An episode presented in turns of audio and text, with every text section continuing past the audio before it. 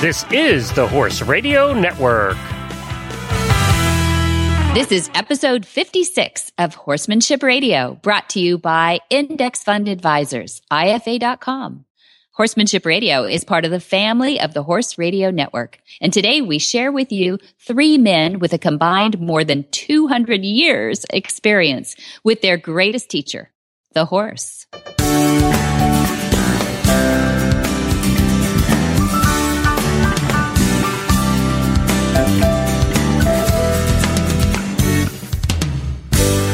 This is Debbie Loucks, and you're listening to the Horsemanship Radio. Thank you for joining us. Horsemanship Radio airs on the 1st and the 15th of the month. And I have my producer, Jen, with me today. Hi, Jen. Hello. How are you, Debbie? Hi, I'm excited. I'm excited to kick off 2016 with you. Yeah, and this, with, is our, uh, this is our first conversation in the new year. It is. It is. I've been listening to a lot of the other shows though, and people should because they've been really good. What a great kickoff to 2016. Yeah, we Very have gotten exciting. off to, to an energetic start, and I'm I'm really excited about having our guests on today who both have a connection to the equestrian phenomenon known as Road to the Horse. Have you ever been to that? I have never been. I am so on my bucket list. That is is one of the top ones. I got to go last year. Uh, Glenn and the Horse Radio Network do some broadcasting from the Road to the Horse, so I got to go along last year. And how I, was it? Well, you know, I have to admit, the first few years that Road to the Horse existed, I kind of poo pooed it. Yeah. Um, well, I come from that whole English tradition. Yeah. And very pony club. Very pony yeah. club. And for many a year, the English world poo pooed anything that had a Western cowboy hat on. True. we were all yeah. very much about our own little worlds. And if you weren't on my team, I didn't want to talk to you. So I kind of poo pooed it. And then Glenn got to go two years ago for the first time to do broadcasting. And he just went on and on about how cool it was. So, okay, we'll give it a try. And I got to go. And I must say, I really learned a lot about uh, starting horses, but I also learned a lot about my perception and my what's the word I want to use? Um, yeah, preconceived my, notion. My, yeah, my prejudice. Because mm. yeah, and I had a lot of I had a lot of prejudice because well, it's not supposed to work that way, or doing it that mm. way is bad and it's too fast. well, it wasn't so much the speed as I had the preconceived notion of what a cowboy and starting a horse was. It was left over from did you ever watch The Horse with a Flying Tail, oh, the Walt Disney movie? Oh yeah. And the scene early on where they're breaking I forget what they named him. Yes. They named Oh yeah. That that it's scene, like the Misfits. Yes, know, that right? that scene. This, yeah. yeah, that stuck with me from when I was like nine years old. Um, yeah. and it, and I learned a lot about how I need to set aside some of my preconceived notions about mm-hmm. starting and what order things need to happen in. Um, mm-hmm. the whole concept of getting on a horse's back before you've spent six weeks trotting him around in circles on a, on long lines is like, oh my gosh, you can't possibly do that. Uh, well, but guess what? You can. Uh, so that was really, really a lot of fun. And having been introduced to the language of Equus via the Horsemanship Radio Show and Monty Roberts University, I had a little bit of an inkling about the body language being used early on, mm. especially. So you, you were looking for that. I was too. looking yeah, for that. Now I got, I recognized some of it because I'm just not that good at it, but I recognized some bits and pieces and, and recognized where some of the competitors went, uh oh, they missed a little spot there. Let's see if it comes back to kick him in the butt and it did. Mm-hmm. uh, so that was kind of cool. it happens. Yeah. yeah. Yeah. And, and so how many, just, just to give a perspective for people who don't even know what the road the horse is, how many competitors do they allow for? That? The competition proper has three trainers. Each trainer is okay. has a round pen and they go in there with a horse and and a trainer and all of the horses are I want to say 2-year-olds or 3-year-olds and they're untouched. Mm-hmm. They're not wild horses, but they're untouched horses who all come from the same ranch. So they all have a very similar um, amount of experience coming into it. The horses are mm-hmm. raised open on the range, so they're not halter broke, they're not handled. Okay. Really okay. haven't had their treat feet trimmed much, that kind of thing. They're pretty feral. Uh, so that happens, yeah. and they have three days, and each day they get to work with the horse for I think it's a nine total of nine mi- ninety minutes, And those are broken up into several sessions. So the horses get worked with for a bit and they go back and are untouched and unlooked at by humans so they can rest and relax and then they come back in. Uh, so it's, it's a really interesting process that way. Yeah, it is. And and they've got a, a set of judges Yep. that are scoring for for what? For the end goal or are they scoring all along or how does They that work? score throughout each day. The each day, each trainer gets a final score for the day, and it's mm-hmm. cumulative. Okay. So it's a point system that Yes. uh, when all is added up. So what happens at the very end? I know there's an obstacle challenge. What what does it look like? Is, At- is it chaotic or Well, at it- the end, they have mandatory movements that the horse has to perform. Simple stuff like pick up a foot. And believe you me, that's the hardest thing for a lot of those horses was to pick up a foot. yeah. Because they're picking up the foot and they're not tied to anything. They're just standing there. Uh, so they have mandatory movements and then they also do the obstacle course, which is of course the highlight. And the obstacle course is off the hook. These are horses who have had less than four hours, three days. you know, less than Yeah. three days of, of human contact, much less training right. and they have to walk and trot and canter and stop and spin and ground tie and jump all amongst balloons um, Mm. firecrackers. They have um, streamers. They have to stand up on the horse's back. They have to reach for things above their heads. They have to drag logs on a horse that's been under saddle for an hour total Yeah. you know, it's crazy. And the crowd gets into it. The crowd is encouraged to participate. You clap, you cheer, you go, oh, when something goes bad. And this helps. This helps. Well, it's interesting feel- because a lot of times, especially early on in the competition, it gets very, very quiet in the arena because everybody's on the edge of their seat. Mm. And the trainers will oftentimes stop. The trainers are microphones, so you can hear them talking. And throughout the competition, they will tell you exactly what they're doing and why they're doing it and how the horse is reacting. So it's sort of a clinic of sorts too. So hello, Mhm. um, mark that Mhm. on your bucket list too. Go, you get to go learn from these people. They will Yeah. encourage the crowd to participate. Go ahead and cheer. Go ahead and go, ah, because they want that horse to experience that stuff. They don't want it to, to, um, they don't want to put the horse in a bubble.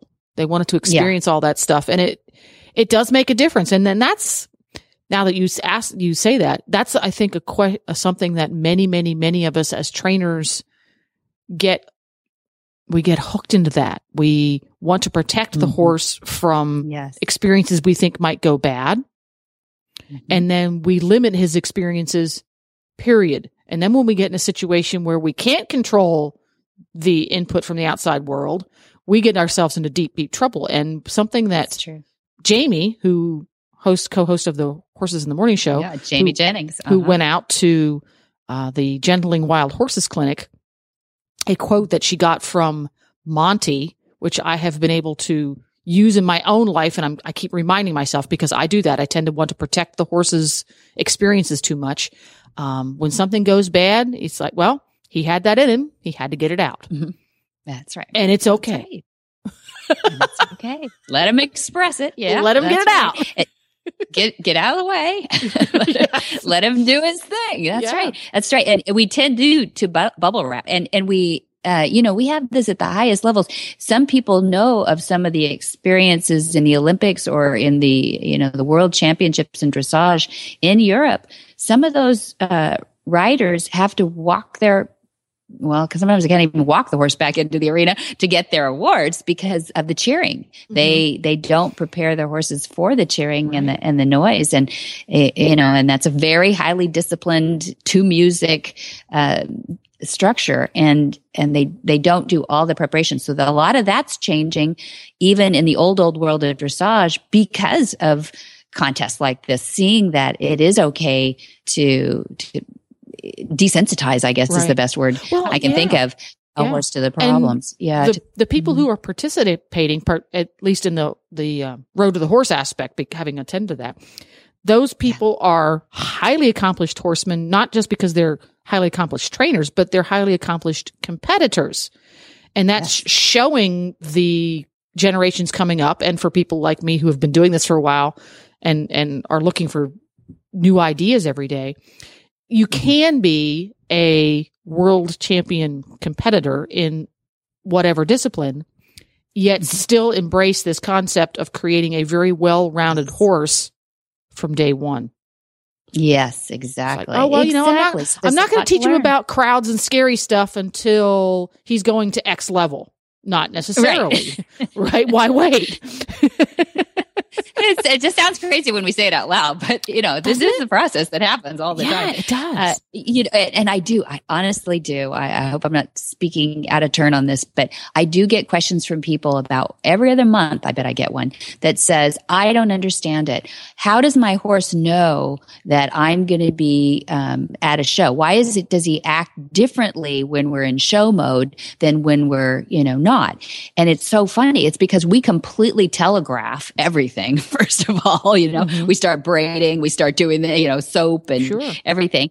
Plus, we, you know, we get our adrenaline up. We get nervous about things. We get them out of bed real early in the morning. And you wonder why they haven't, you, know, acted that way yet. And now they're suddenly, you know, mm-hmm. crazy on you. Well, it's not them that's cray cray.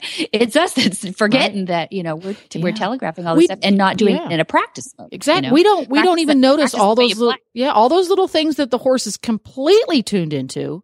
We don't even yep, notice. You know, well, they got fed breakfast an hour early. They noticed that. The horse yeah. trailer moved. They noticed that. Um, exactly. The, tra- the tack smells funny because it just got cleaned. They noticed that. Yeah. All that stuff adds up to a horse going, what the heck is going on here? I'm not going to act myself at all. What? And why is she complaining about that? Yeah. So you're exactly. right. So you got to practice. You got to do these practice runs. You got to, you know, and this is some of the stuff that Jamie Jennings learned too. Um, you know, her first uh, experiences with Thor, which she's just going through. If you listen to some of those shows, she's, you know, she's doing her first competition. But she did learn back in the summer that all those things have to be lived through before you can expect them to be old hats at this thing, you know? Yeah. So I, I, love, I love the road to the horse concept and I love that it's been growing over years, getting better and, and, um, figuring out the, the fairest way to do these things for the horses, figuring out how to balance those horse talents and, and, and sensitivities.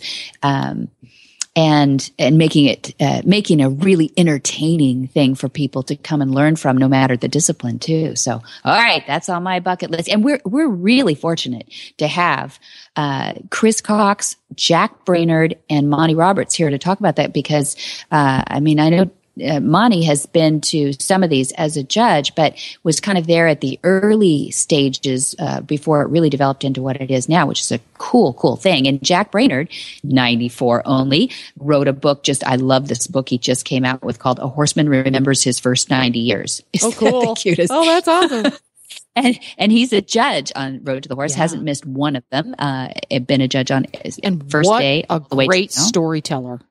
Jack is and a fantastic great, storyteller. Yes. Loving exactly. It. So people have to they have to listen all the way through to this. And then uh, Chris Cox, which of course he is just he's retiring this trophy. I think he's won it four years in a row. He just hands down is the hand out there in the ring from uh, from everything that you're going to hear today. You're going to understand why he understands his him himself. You know, he understands his his way around a horse, and he understands the horse reading him uh, better than you know, just about anybody on earth. So uh, it's going to be a lot of fun. All right. Let's hear from our, our first sponsor, IFA.com, and then we'll get right into it with uh, Chris Cox.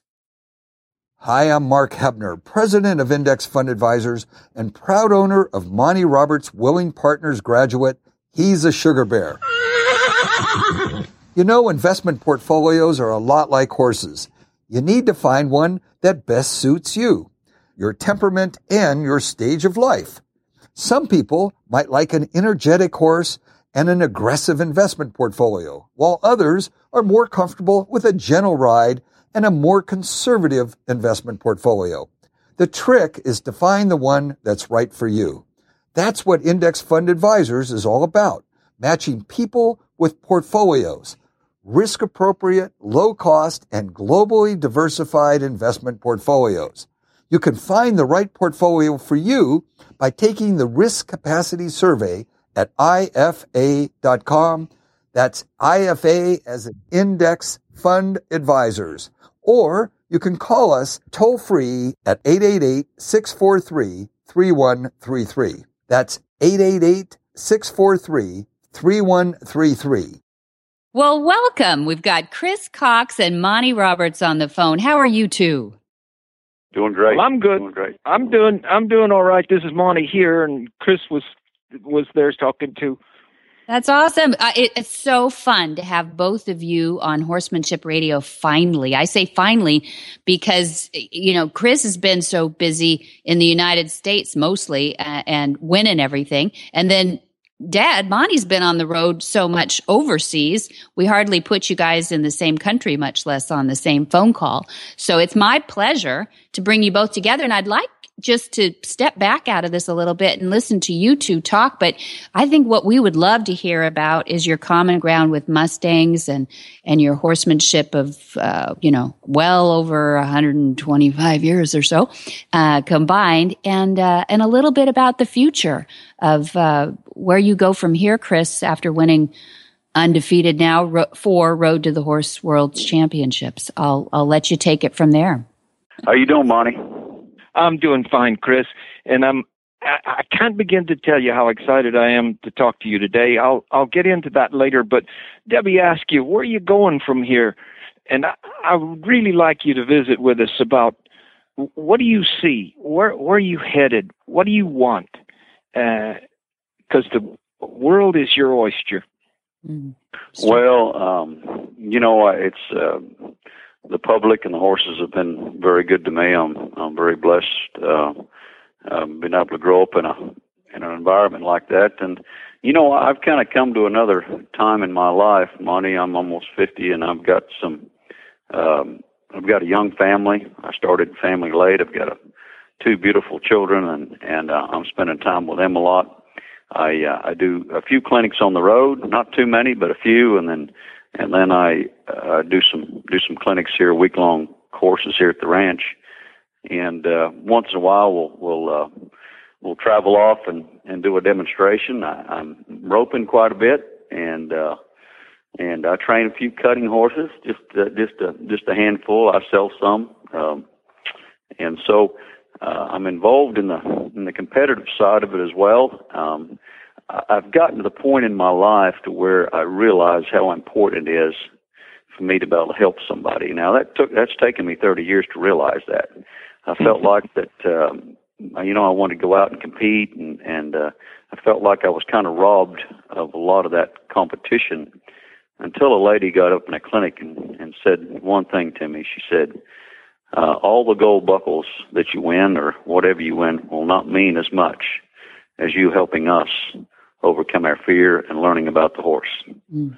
And so I thought about that for a while and it soaked in and you know, and the people that you've helped over the years and, and, and the accomplishments that they've been able to achieve through the success of you helping them and, and your techniques and your guidance is very, very self gratifying. And I'm at, I'm at the point in my life to where I, I enjoy that. I enjoy helping people. I love horses. I love horses more today than I ever have and um, um, because I've become so much of a student of the horse that uh, it, every day is just like waking up, uh, you know, in paradise, and and uh, just going out and trying to get as much information as I can. Oh, Chris, with my daughter Debbie on the phone, she might be the number one person on the face of this earth to understand how gratifying it is to hear you say those words. Absolutely. Uh, huh? Debbie, Absolutely. I mean, yeah. Uh, I won, Chris. I won nine world championships, and I and I've got all these buckles, and those saddles are up there on the roof, and and and it's wonderful. It's really great, and I'm I'm so pleased with the time that I spent uh, in competition. But I want to tell you, Chris, Oh, I, I'm so sad to hear that you're getting to be 50. I mean, come on. It's terrible you getting old like that. 50. Do you know, Chris, the last words of my autobiography, which was The Man Who Listens to Horses, last words went into that thing in 1991.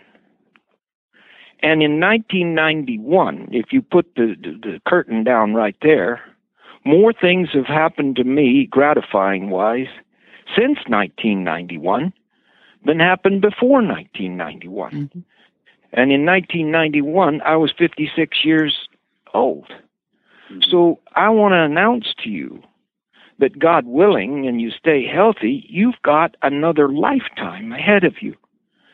And uh, I recently toured England, Germany, and Denmark.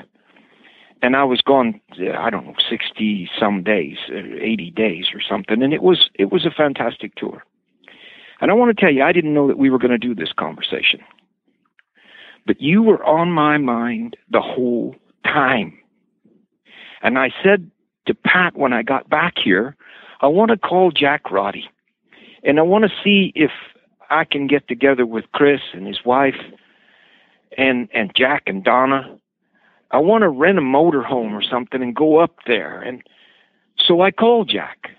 And he said, It's amazing that you call me because Chris is coming here at the end of January. And he's going to do a clinic here.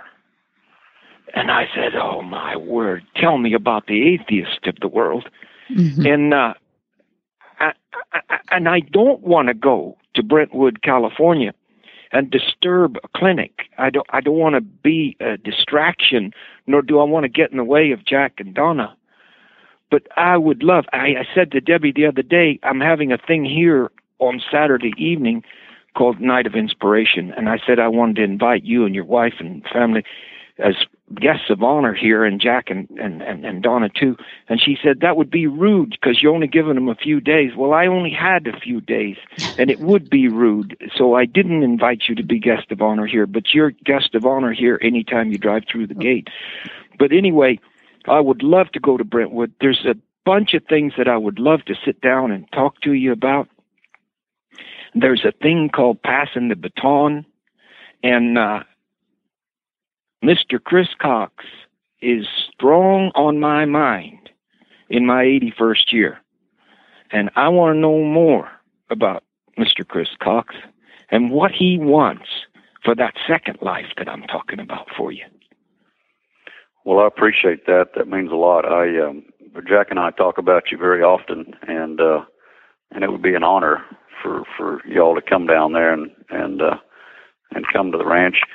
I've just conveniently um, made a, a clinic there in January, and uh, my wife has never been to the ranch, and my kids have never been to their ranch, and with their golf course and their clubhouse, and and uh, you know Jack went to school with my dad, and and uh, he was uh, you know he's like a dad to me as well. So, um, but for you for y'all to come up there, that would be that would be absolutely a, a cherry on the cake for sure. Well, I would love to do it. Let's do it. And I got some messages for those people. How many people are you going to have there? Twenty or so in your uh, clinic? Twenty-three, I think. That's, that's yeah, I'd we've got a little waiting there. list, but but um, it's uh, it's it's it's a good clinic. Yep.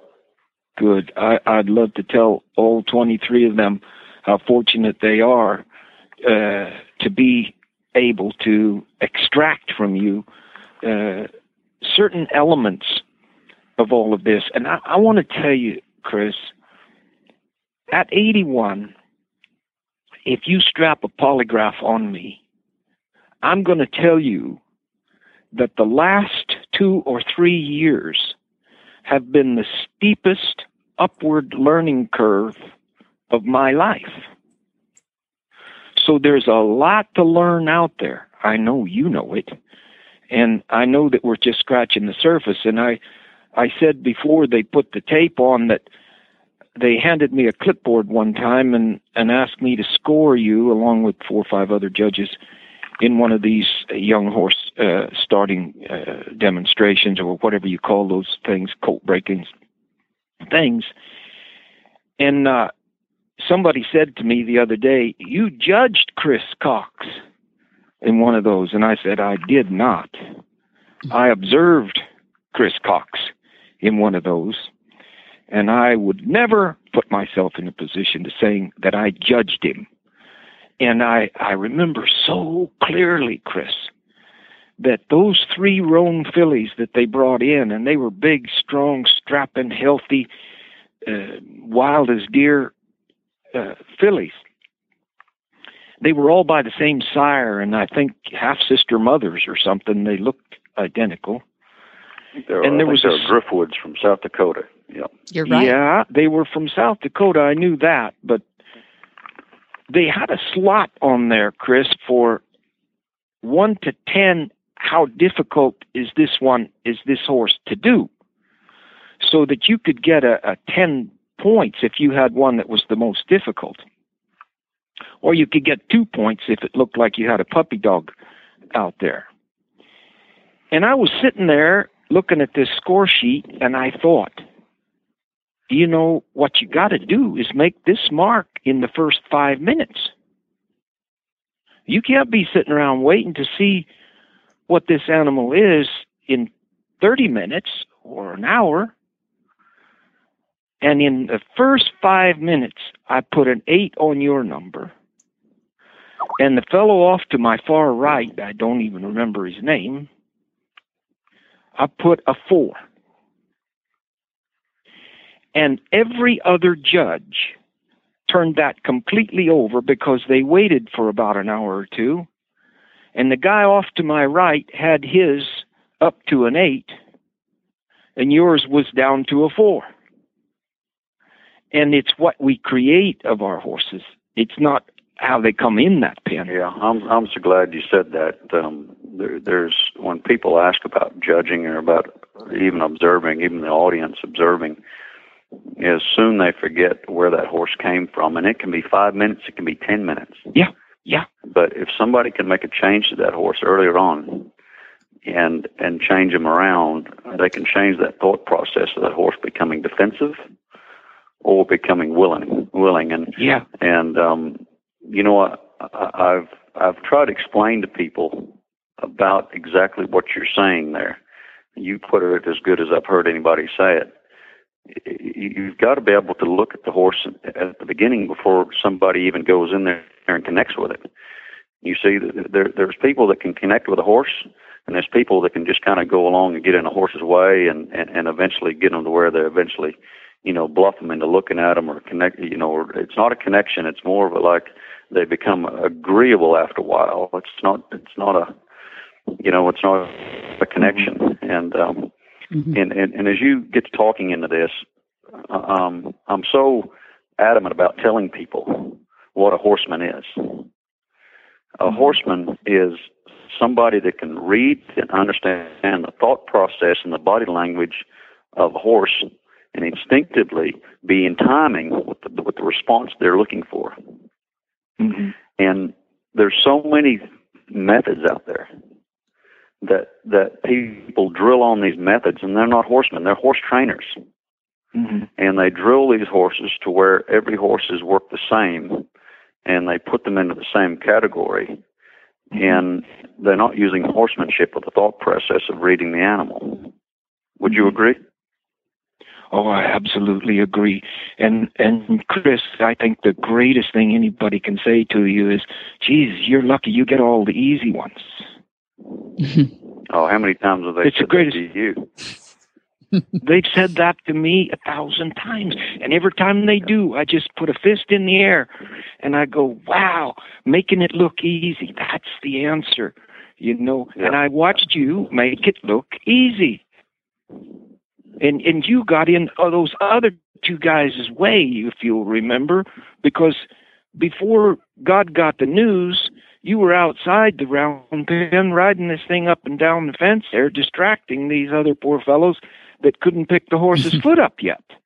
And and and I'm I'm being I'm overstating the case maybe a little bit, but Chris, Chris Cox,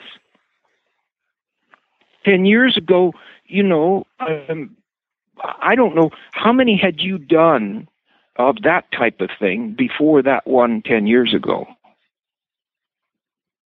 That was the first one that I've done there, a, a competition. Yeah. You know, I, I, Chris, I knew you were going to say that. I knew you were going to say it, and and that is the answer. You didn't come in there with with a roadmap and a plan, and then I'm going to jerk him here, and then I'm going to do this, and then you went in there and you flowed with your horse and it was magic. That filly found you, agreed with you, let you get the job done, and it was it was embarrassing how much better it was than those other fellows. And there's nothing wrong with these other guys.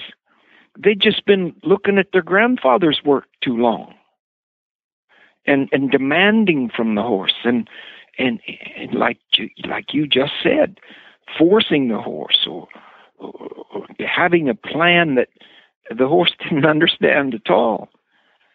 And uh, this guy off to my right, he wanted to pick up a hind foot right away, and that horse didn't want him to pick up a hind foot.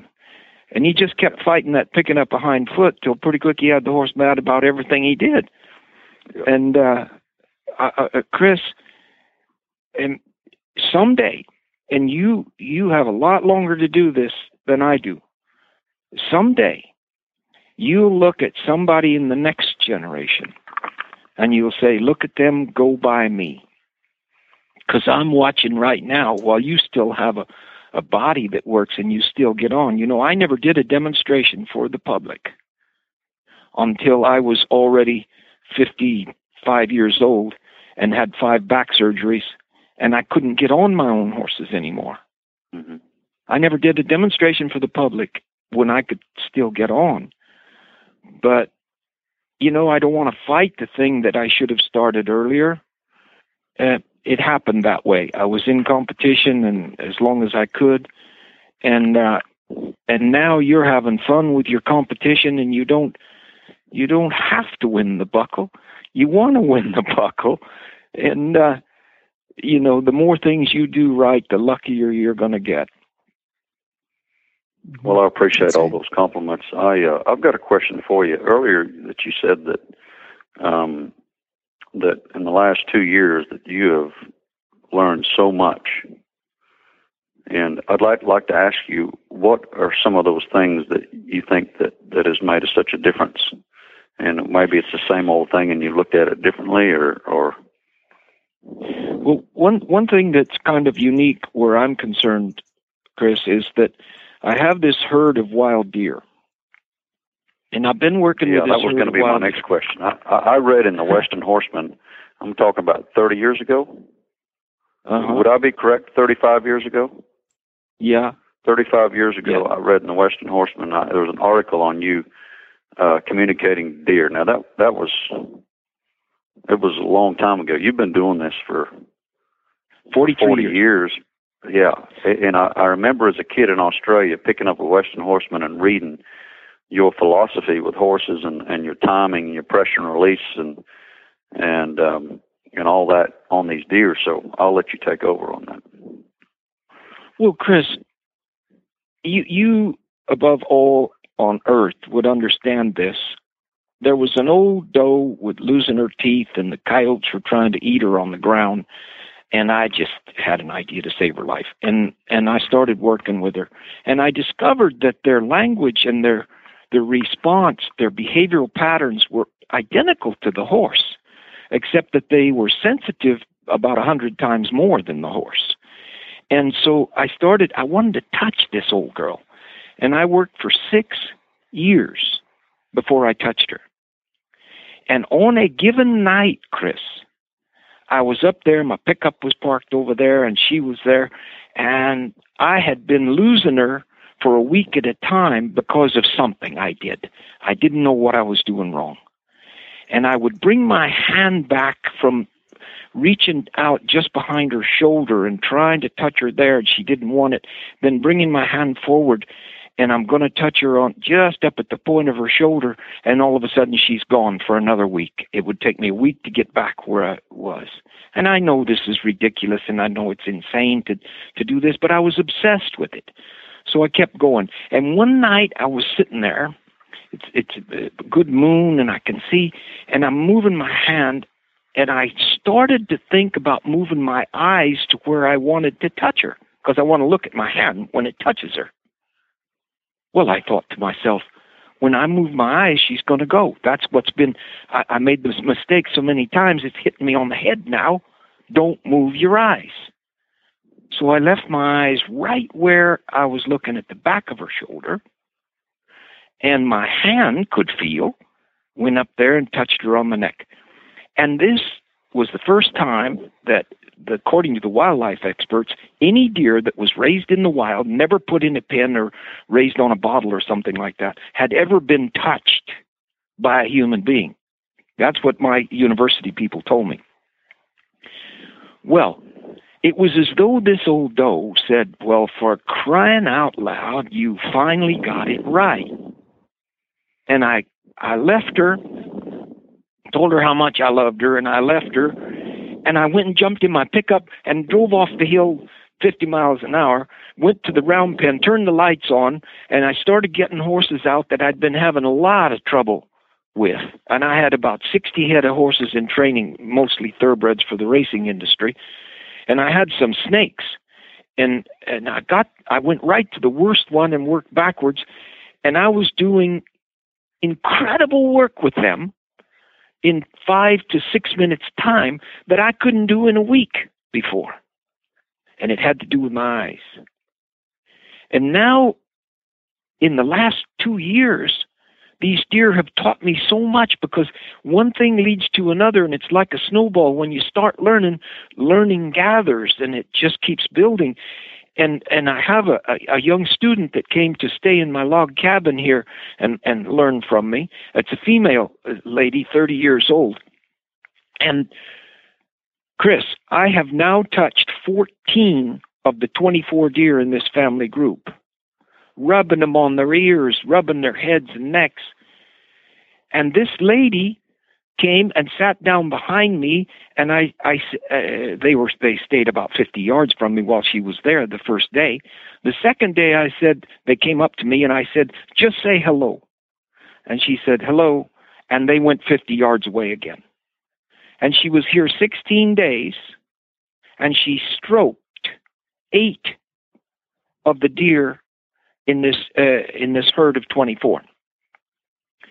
Now, why is that? It's because learning begets learning. And once we learn one thing, then it's easy to learn two more. And once we learn the two more, it's easy to learn four more. But we have to open our minds and be observant of everything that happens, the little things that make a difference. You don't even know what you don't know. You don't even know what you do know. It's in your DNA. It happens. And people will say, Why did you do this? And you say, I didn't even realize I did that. How many times have you heard that one? And you have that potential. And this 30 year old that I had in that log cabin, she has that potential. And, and, and her, her pulse rate sits in the 40s and and she's just, she's just you know one of those really relaxed kind of people and these deer just fell in love with her well those are potentials. Those are people that have the potential. But chris i think a lot of people have those potentials and they fight them off. Yeah. No i, I and agree. so they they um they, they don't they don't look into it and see what they can do. You know with yeah. their gift? Yeah, I, I would I would love to spend more time with you. I would love to yeah, to show you what this learning curve of mine is all about so that you know you can jump on that rung of the ladder wherever it is. There's some rungs way above me that you've already made. But I understand that and that's wonderful because you're the type of person that can carry this thing on and make a difference for the horses of the world for the balance of our, our, our time on earth. Well, I appreciate that. I um, I think that uh, a lot of people uh, have a hard time sometimes understanding the the in depth that goes goes into communicating with an animal, and how much discipline that you have to be able to control your emotions. And I think that's a big thing is knowing how to control your emotions and knowing how to stay because they perceive you. You know, uh, um, you know, you you've heard it many many times. Your horse acts the way you do. Yeah. And um, how many clinics that we've had that somebody's hyper and uneasy, and the horse's feet are moving all the time, and they're, you know, and they're all over the place. They're looking everywhere, and well, look who's handling it. You know, a lot of the time it stems Yeah. from our personalities, and and on the other perspective is the low energy and and uh, you know, it can translate into that as well. So, um, yeah. And I, I believe this is what I believe. Now, I've never told you this before, and uh, it might be a little in depth for somebody, and it might be a little stupid for some people, but I think it's real. I think horses are on this earth, and it's God gifts gifts to us to be able to.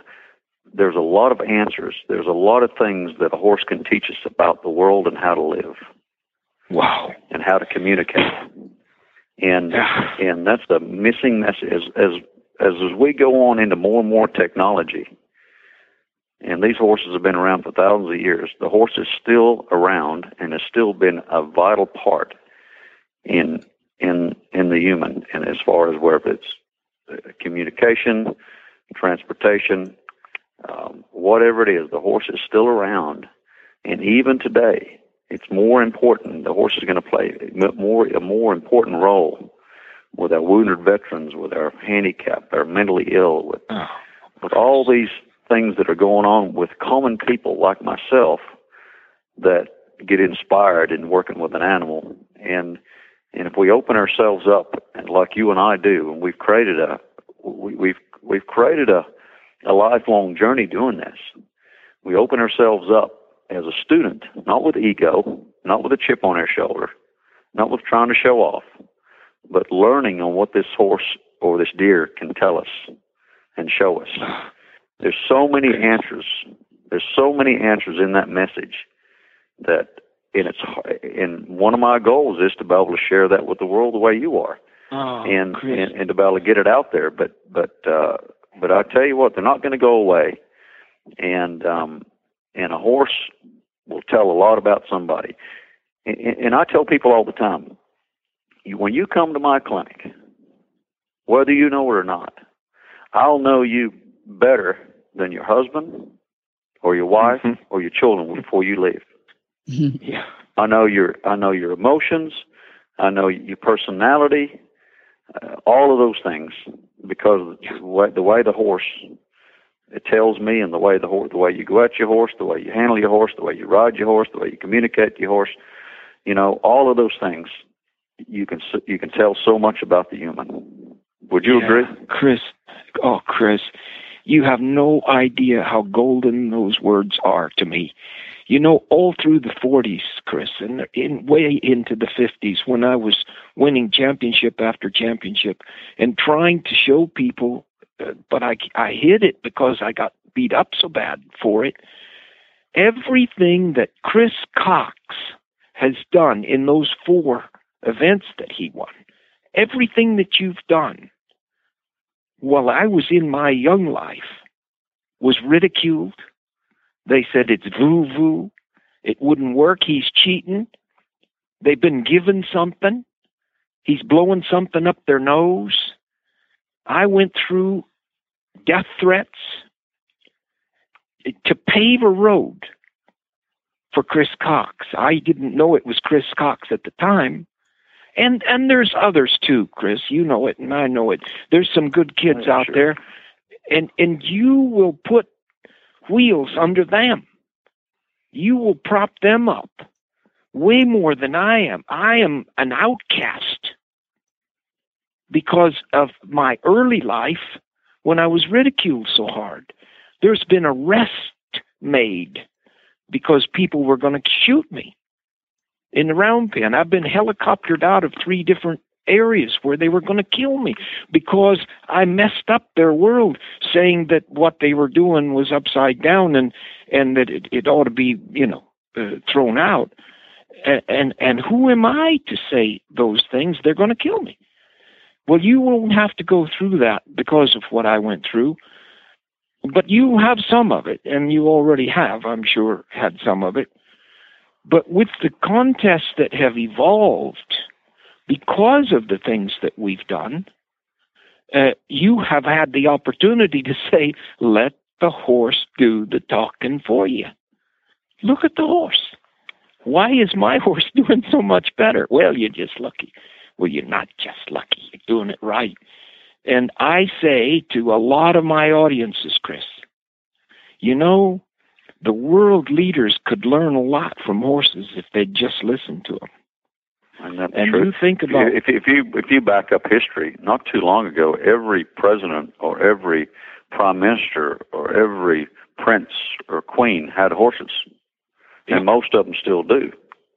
Yeah, And uh, but even with the United States, they all had horses, and and Yep. you know it was a big part of a big part of somebody's life. And I think Yep, it's such including a stress Reagan. reliever now. It's such a stress reliever for me to be able to go out and just be with my animals. I mean, with with my schedule as as well as your schedule, we travel a lot, and we're we're not as much around the stock as what we want to be because we're in between travel and and this and that and, and office work and and uh, I'm trying to get my business to where I spend more time with my horses rather than less time. Yeah. And uh, yeah, but anyway, going back to what you're saying there, I I um, no doubt that uh, you, are certainly a pioneer in the communication of the horse, and and of course, you know, we owe you a big thanks and and to be able to open up those those bridges for us that um, that would have ought- either been closed or or um, you know still have that backlash, and there that's still out there. It's still out there, but it certainly yeah. it's it's more accepted now. You know, because or, they don't or, think it's or real. Chris, Chris, if you look through my eyes at it, don't I owe you a big thanks? I mean, what if I did all this and then it went nowhere? Oh, you true. are the one.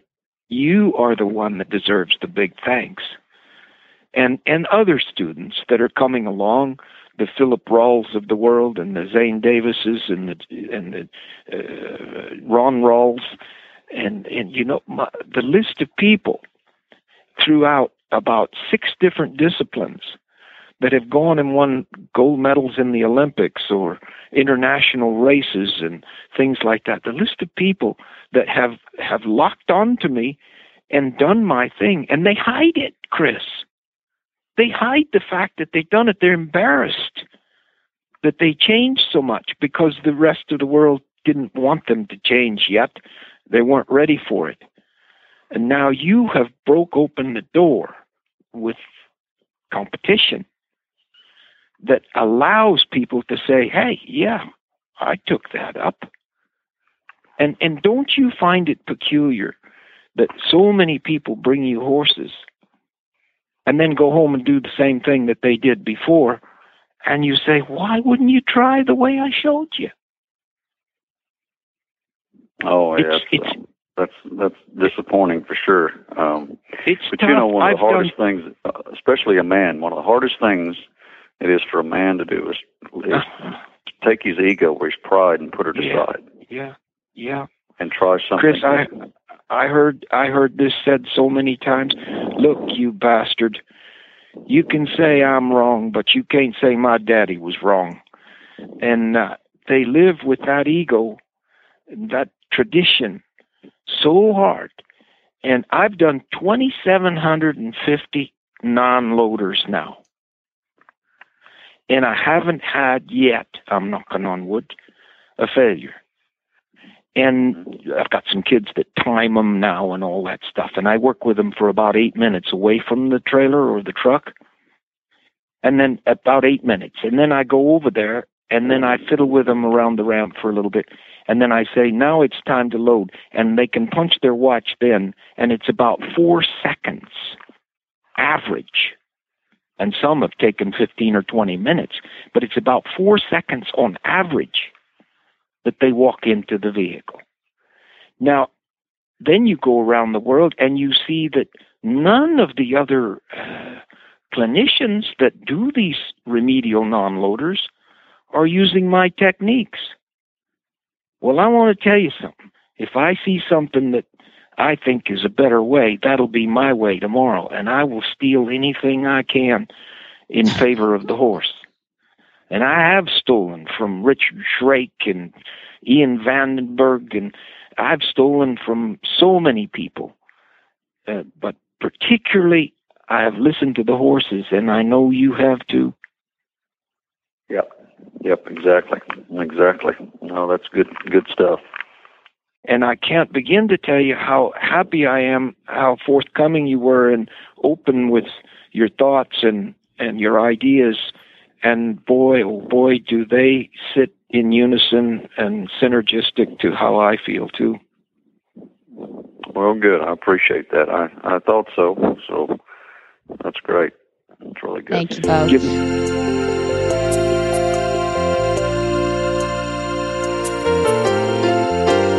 We all hear about omega 3 and how important it is for your horse's nutrition. But why? Well, simply put, horses were created to get all of their nutrition from live natural grasses. Omega 3 is an essential fat found in many types of live grasses, and it's critical to the horse's health. If they were living on live grasses 24 7, they would be receiving enough omega 3. But in today's world, most horses are fed commercial feed and forage as their primary nutrition, and most of these are lacking in omega 3.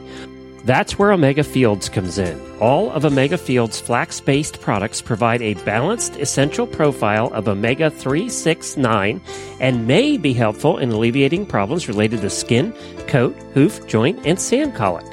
One of Omega Fields' terrific products is Omega Horseshine. Omega Horseshine is an omega 3 stabilized ground flaxseed supplement for horses to help maintain a shiny, healthy coat, strong, solid hooves, and top performance for horses in all life stages. Omega Fields provides the best human grade, non GMO ground flax that can help horses with dry, scaly, itchy skin, joint pain and inflammation, poor hoof growth, allergies, and more. Don't just listen to Debbie and I. Alexandra, a customer of Omega Field, says any horse I ever own, I will feed them Omega Horseshine and I will recommend it to anyone. You can get your Omega Horseshine today at omegafields.com or just for our listeners, get 15% off using the coupon code Monty2015. All one word, it's Monty2015 for 15% off your next order at omegafields.com. That's omegafields.com. At 94, Jack Brainard still leads an active life. Well known as the horse trainer, breeder, judge, leader, teacher, author, mentor, and friend. He's written a new book called A Horseman Remembers His First 90 Years. I love that. His contributions to the equine industry and his lifelong commitment to horses and the people who enjoy them have made him legendary in this industry. He even he has a p- very popular award named after him, the Road to the Horse Jack Brainard Horsemanship Award, named for that trophy that goes to the horseman or horsewoman who excels in their power of observation to correctly analyze the best approach and then apply that as smoothly as possible for the horse's best interest. Well, welcome. We've got Jack Brainard on the line. Say hi, Jack. Howdy. How's everybody? Everybody's good here, and we've got Monty Roberts with you too. Say hi. I'm on. I'm on here waiting to talk with my friend. Oh my goodness! So I've got a youngster and I've got the uh, the the masters um, on the phone, and I'll let you two talk to talk to us a little bit about this road to the horse before the end of your time. But also, I'd like to hear about some of the early days that led up to the road to the horse that you guys remember going down the road back, you know, a few decades ago. I'll I'll let Dad start with that. You start me with it. Well, uh, Yeah. you know, it's it's su- it's such a pleasure to to speak with Jack here. I don't get to see him that often anymore, but uh, it goes way back uh, to a time when Jack Brainard was just a cowboy. He was just a horseman, and and he certainly wasn't, in my opinion, a very intellectual person. But now he's led three or four different lives, and I can't believe, I cannot believe how uh, cerebral, how intellectual this man has become after life expectancy already reached. I mean, in his 60s and 70s, I, I, I watched Jack Brainard take on subjects that I don't think he even knew existed when he was in his 30s and 40s. And it just shows you that the human brain can keep on learning.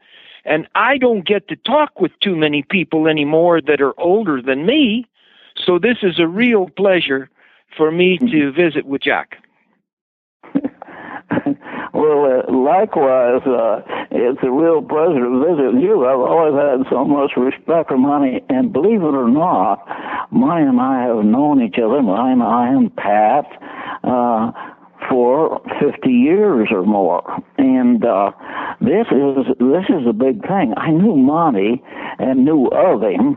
Uh, it was a little bit later in his college years I got acquainted with him, but I happen to know, uh, as I judged horse shows years and years ago, that uh, there is such a thing as called the middle class finals, and this is the world championship for youth Western equitation. And Monty was the world champion. He won the middle class finals as a kid. And of course, that immediately, immediately awakened me from the standpoint of, hey, this kid's going to go somewhere. And uh, I definitely wasn't mistaken about that. And of course, we got acquainted. We had a mutual, some mutual friends who helped us both along. But uh, these were uh, these were the days that, that I was with Monty, and I know that. Uh, Monty and my thoughts on uh, on Western equitation uh, run along the same lines.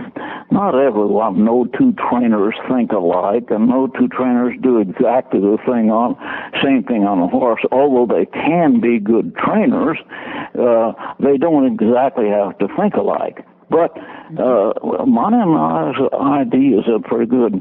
In fact, when I watch him in the round pen doing things with a horse, I think uh, he is 20 years ahead of anybody else. So these are uh, these are my thoughts. And when I had the, got this telephone call that I was going to visit with Monty, uh, it was indeed a, a pleasure. I look forward to. Uh, to this phone conversation. So we can talk about any kind of horsemanship you want, Monty. As far as I'm concerned, uh, whatever you well, think. Well, I I appreciate the compliments. You know, Jack, um, when I won those championships, I suppose I was thinking that I was about as good as anybody could get to be, and probably knew just about everything you need to know. And there I was. I won eight world championships. Uh, so I must be the best at that point in time, anyway. But I have to tell you, Jack, that as if you put a polygraph on me, the past two or three years have been the steepest upward learning curve of my life. Mm-hmm. And like you, and you, you have been an inspiration to me because, like you, it seems that when we get settled down and stop thinking about various unimportant things in our life and start thinking really deeply about the thing we're doing, we begin to learn much better in our 60s and 70s than we ever learned in our 30s and 40s. Oh, yeah. And it just, it just, and, and, and, you know, like I was saying with Chris there, that there's only one group of uh, individuals that have the answers to all of this, and that's the horses that we work with. And and and when you say I'll let the horses do the talking for me, that's what Chris does. He goes out there, and and you you don't judge him. You just put mm-hmm. the marks down that those horses give him. Yep, this is true. This is true. Uh, we, uh, you, you know, this is the thing when you talk about uh, about your learning curve in your last in in later years. I think that's right. One of the things I think, and as you spend a, a lifetime riding horses, you become more observant and you begin to uh, you begin to think about these mm-hmm. things a little bit stronger. And actually, what you do it's a it's a thought process that happens. And I, and this might not be with horses. You know as well as I do that we think about automobiles, we think about investments, we think about everything a whole lot different when we're 60s and 70s than we did when we were 20s or 30s. And this is exactly the same way with the horse. As we get older, we begin to think. Now, with me, with me on my horses, I, uh, I've always, you know, here's another thing, and I hope I don't uh, uh, run on too much about this, but uh, But one of the things nowadays, anybody who's getting into the horse business, it's easy for them to uh, get knowledge. Why? Because uh, it's easy to find a mentor because there's so many of them around. Transportation is easy. You can load the horse in a trailer and go off and get some lessons from somebody. You can hire somebody to come in and help you if you have a problem lesson. You, you know the uh, the information is so much easier now. When I started and really wanted to work with horses, and it, think about this in the 1930s that nobody had a horse trailer. If you wanted to haul a horse, you had to get a big stub nosed truck and haul your horse. If you and there was no such thing as a professional trainer. This isn't so long ago, and when you think about time, think about this: thirty years ago. 30 years ago, there was no such thing as professional horse trainers. There were a few bronc riders in the Western world. There were a few trainers on thoroughbreds, and there were a few trainers on saddlebreds in the 30s. But there's no such thing as a trainer who gave lessons or who would really develop a nice horse. That, that wasn't you know, the information wasn't there. But as it's come along, and it, it all happened, if you want to know the truth, it all happened when the quarter horse come along because then we began to have competitions, and then we began to have money entering the picture, and here is where, where it started. You must remember, in early Americas, there were no good Western horsemen. They didn't come along clear up until the 1940s. Isn't that a strange thing?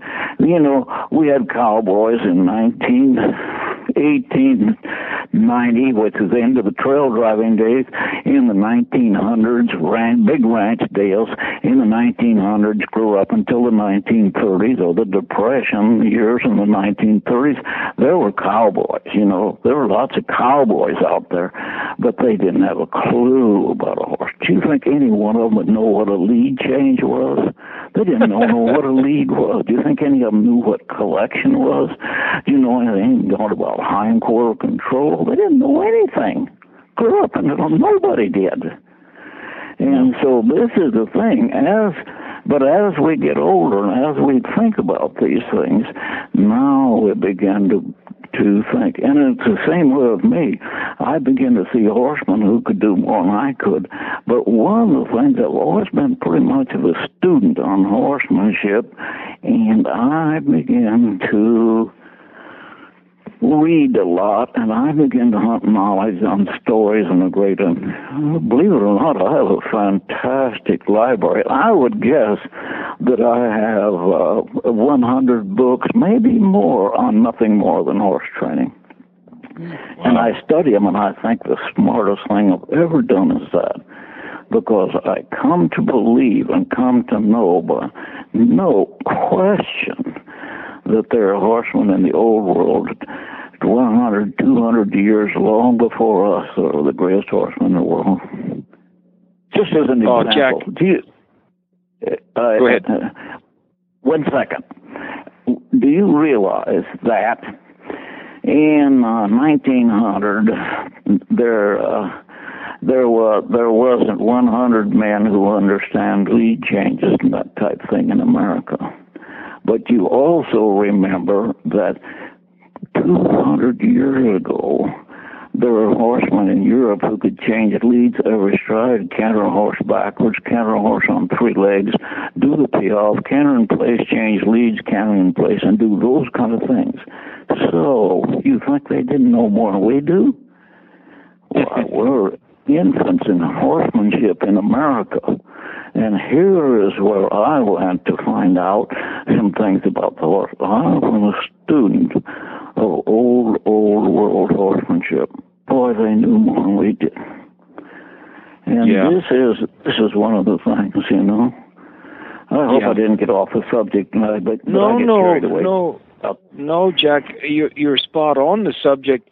You and I uh, are rare because we've uh, had God allow us to leave us here for a while. And and I remember them coming to inspect horses that never had any breeding at all. That would they make them quarter horses in 1946 and 47 when the quarter horse breed was just first getting started. And and there I was already in competition since my first competition was in 1939. So you and I have lived right through that transition. And um, and, and and Jack, you you and I know that when you know when I went up to live with Don Dodge, do you mm-hmm. think I could sque- you think I could squeeze information out of him?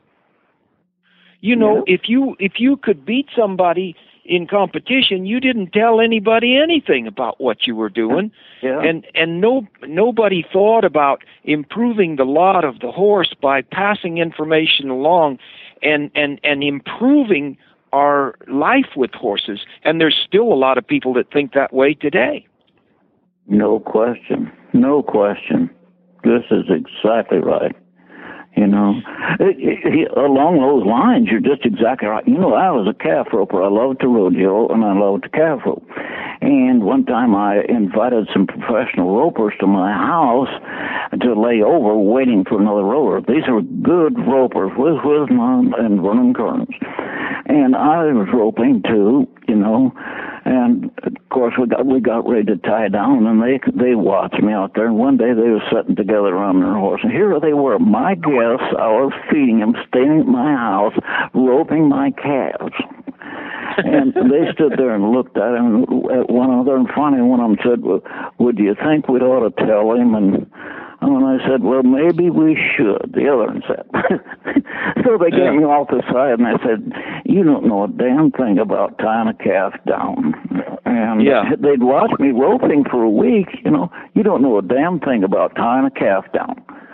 Yeah. Here, let us show you. So they gets me off and started showing me how to tie a calf on the ground, the shortcuts, and how I was supposed to do it. And hell, I was, you know, I was just a green, greeny. I didn't know, you know. But this, uh, with Kate and I, so I said, how in the world come you son of guns didn't tell me this a long time ago? We've been roping here for two weeks, you know. Why didn't you tell me this? We're going to a rodeo this weekend. Why don't you tell me this a long time ago? They said, well, I'll tell you what, we don't tell anybody anything because if you tell anybody something, they'll beat you. so that's like you and Dodge, you know. That's, yeah. the same story. That was the yeah. attitude. No question. Yeah.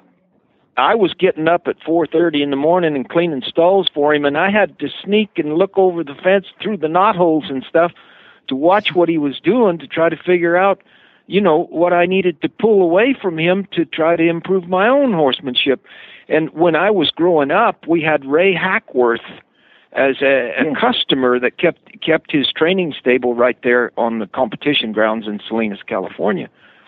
And mm-hmm. I had to sneak I had to sneak around. He had a horse called Shiny Pants and this one and that one they were big time champions at the time. And I had to sneak yeah. around to see see what he did to try to figure out uh, you know, how to make my horses be better. Well, yeah. somewhere along the line, we've learned the value of education and the fact that everybody can rise on the same tide and that there's a certain amount of gratification in leaving behind you a better generation than the one you were born into.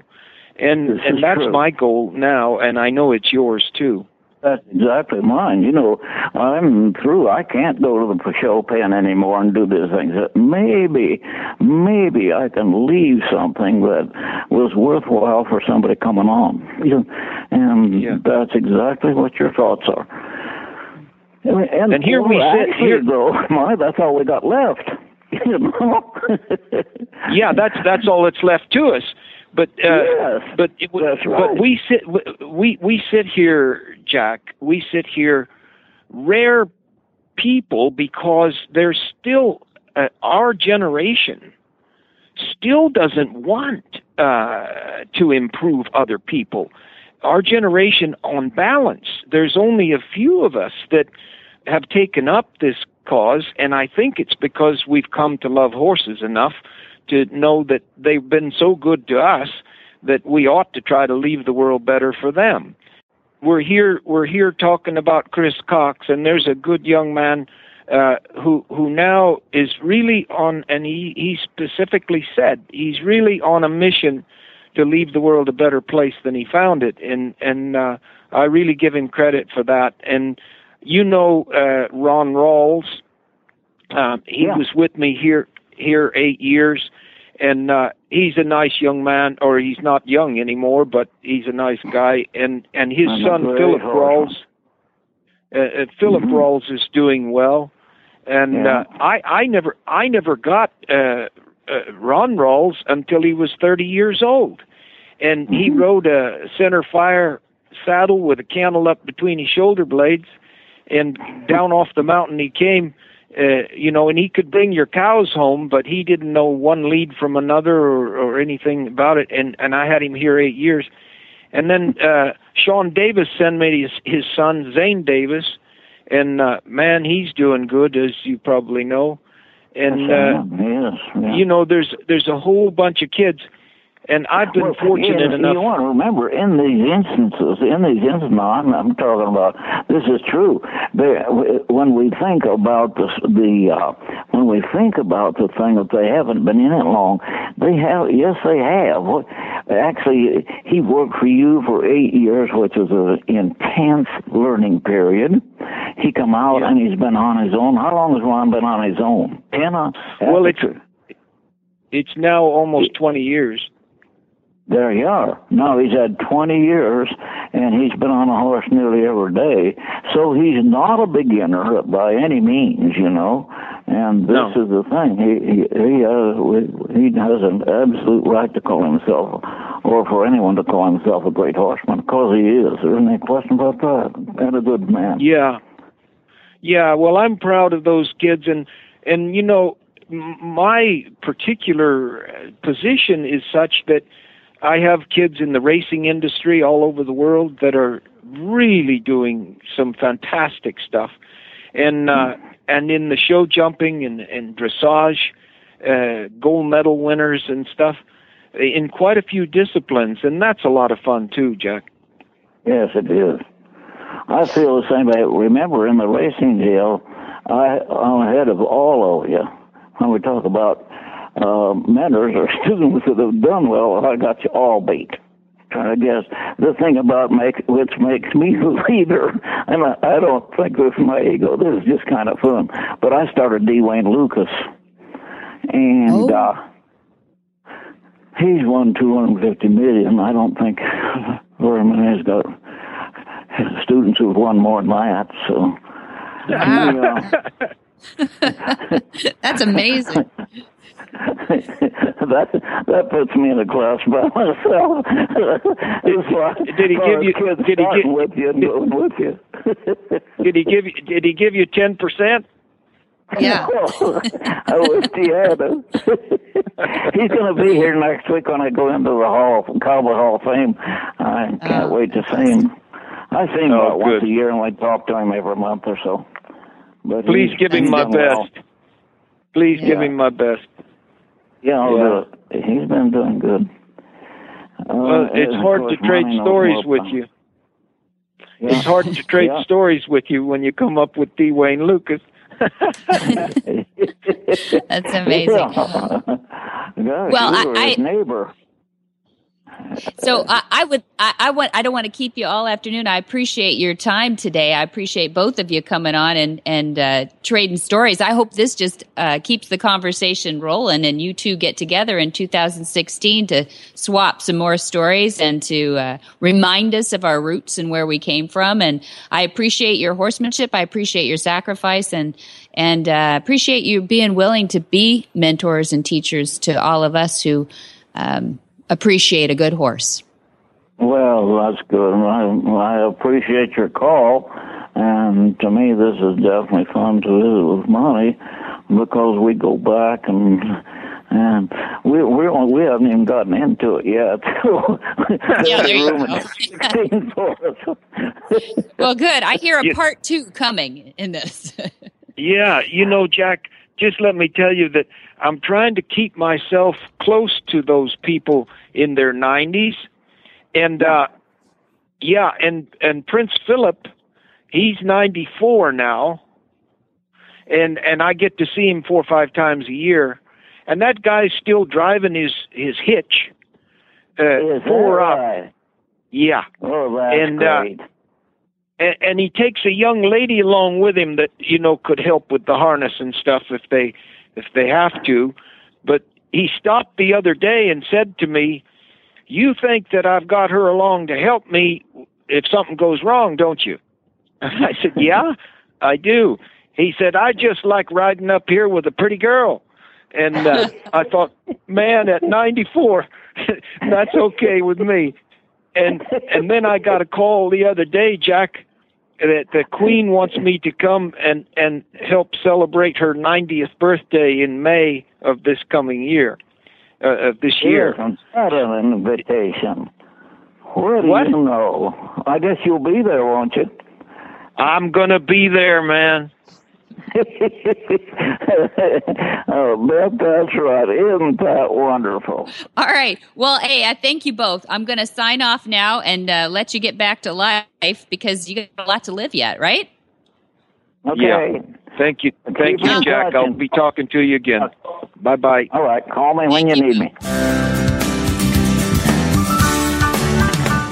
Our trainer's tip today comes fr- from Jane DaCosta of the Junior Equestrian Festival and Lindsay Martin of the College Prep Scholarship Fund.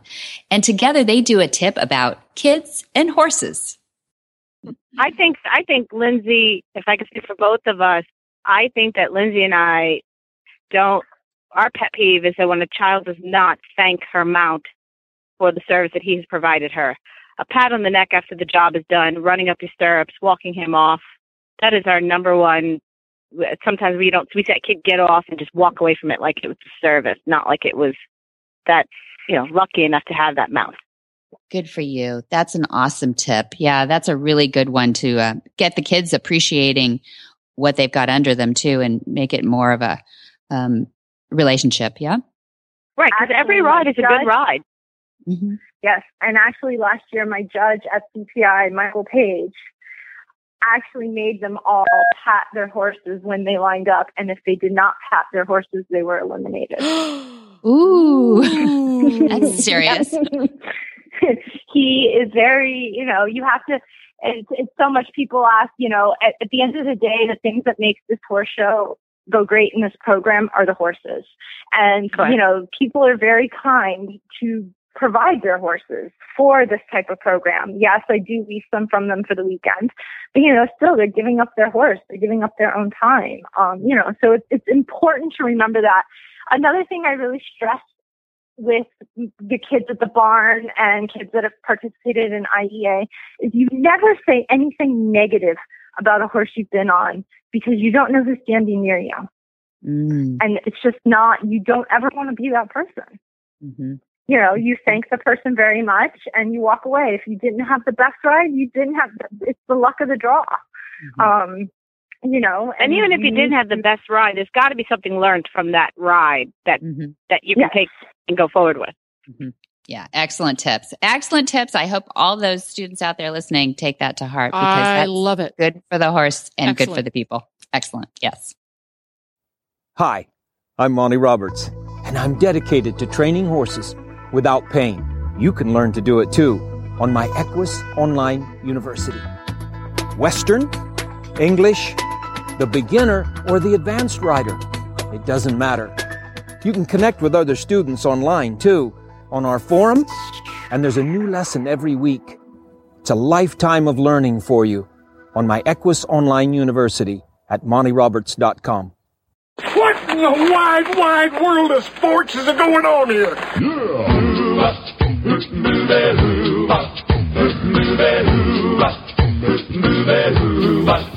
Where in the world is Monty Roberts? Monty is looking forward to meeting some new friends, two legged and four legged. In March, he'll be in England on an English tour on March 5th, 11th, and March 19th.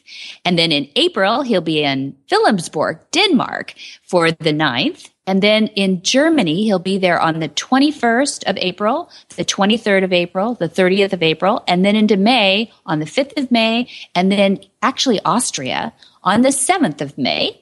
Then we jump back to California where he does a very special training that he does uh, with Portuguese translation. Um, he speaks English, and we have a translator who comes up from Brazil, and that's July 17 through 21. And then he does his own special training uh, on August 1 through 5 of 2016. And then we have that very special Gentling Wild Horses course that Jamie Jennings took last year, and that this year will be August 22 through September 2. That's two weeks long. That's a whole bunch of stuff, and you can see it all at Monty Roberts' website, montyroberts.com.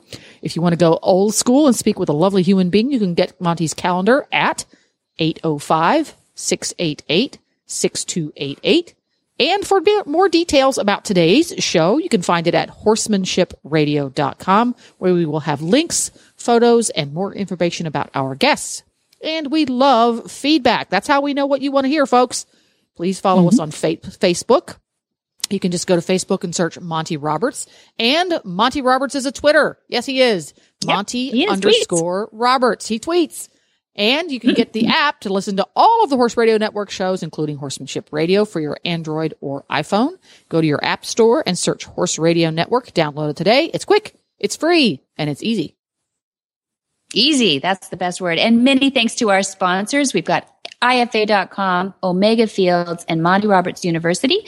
We thank them for making this possible. And be sure to visit all the other great shows too on Horse Radio Network at www.horseradionetwork.com. Until next time, have many happy horse hours.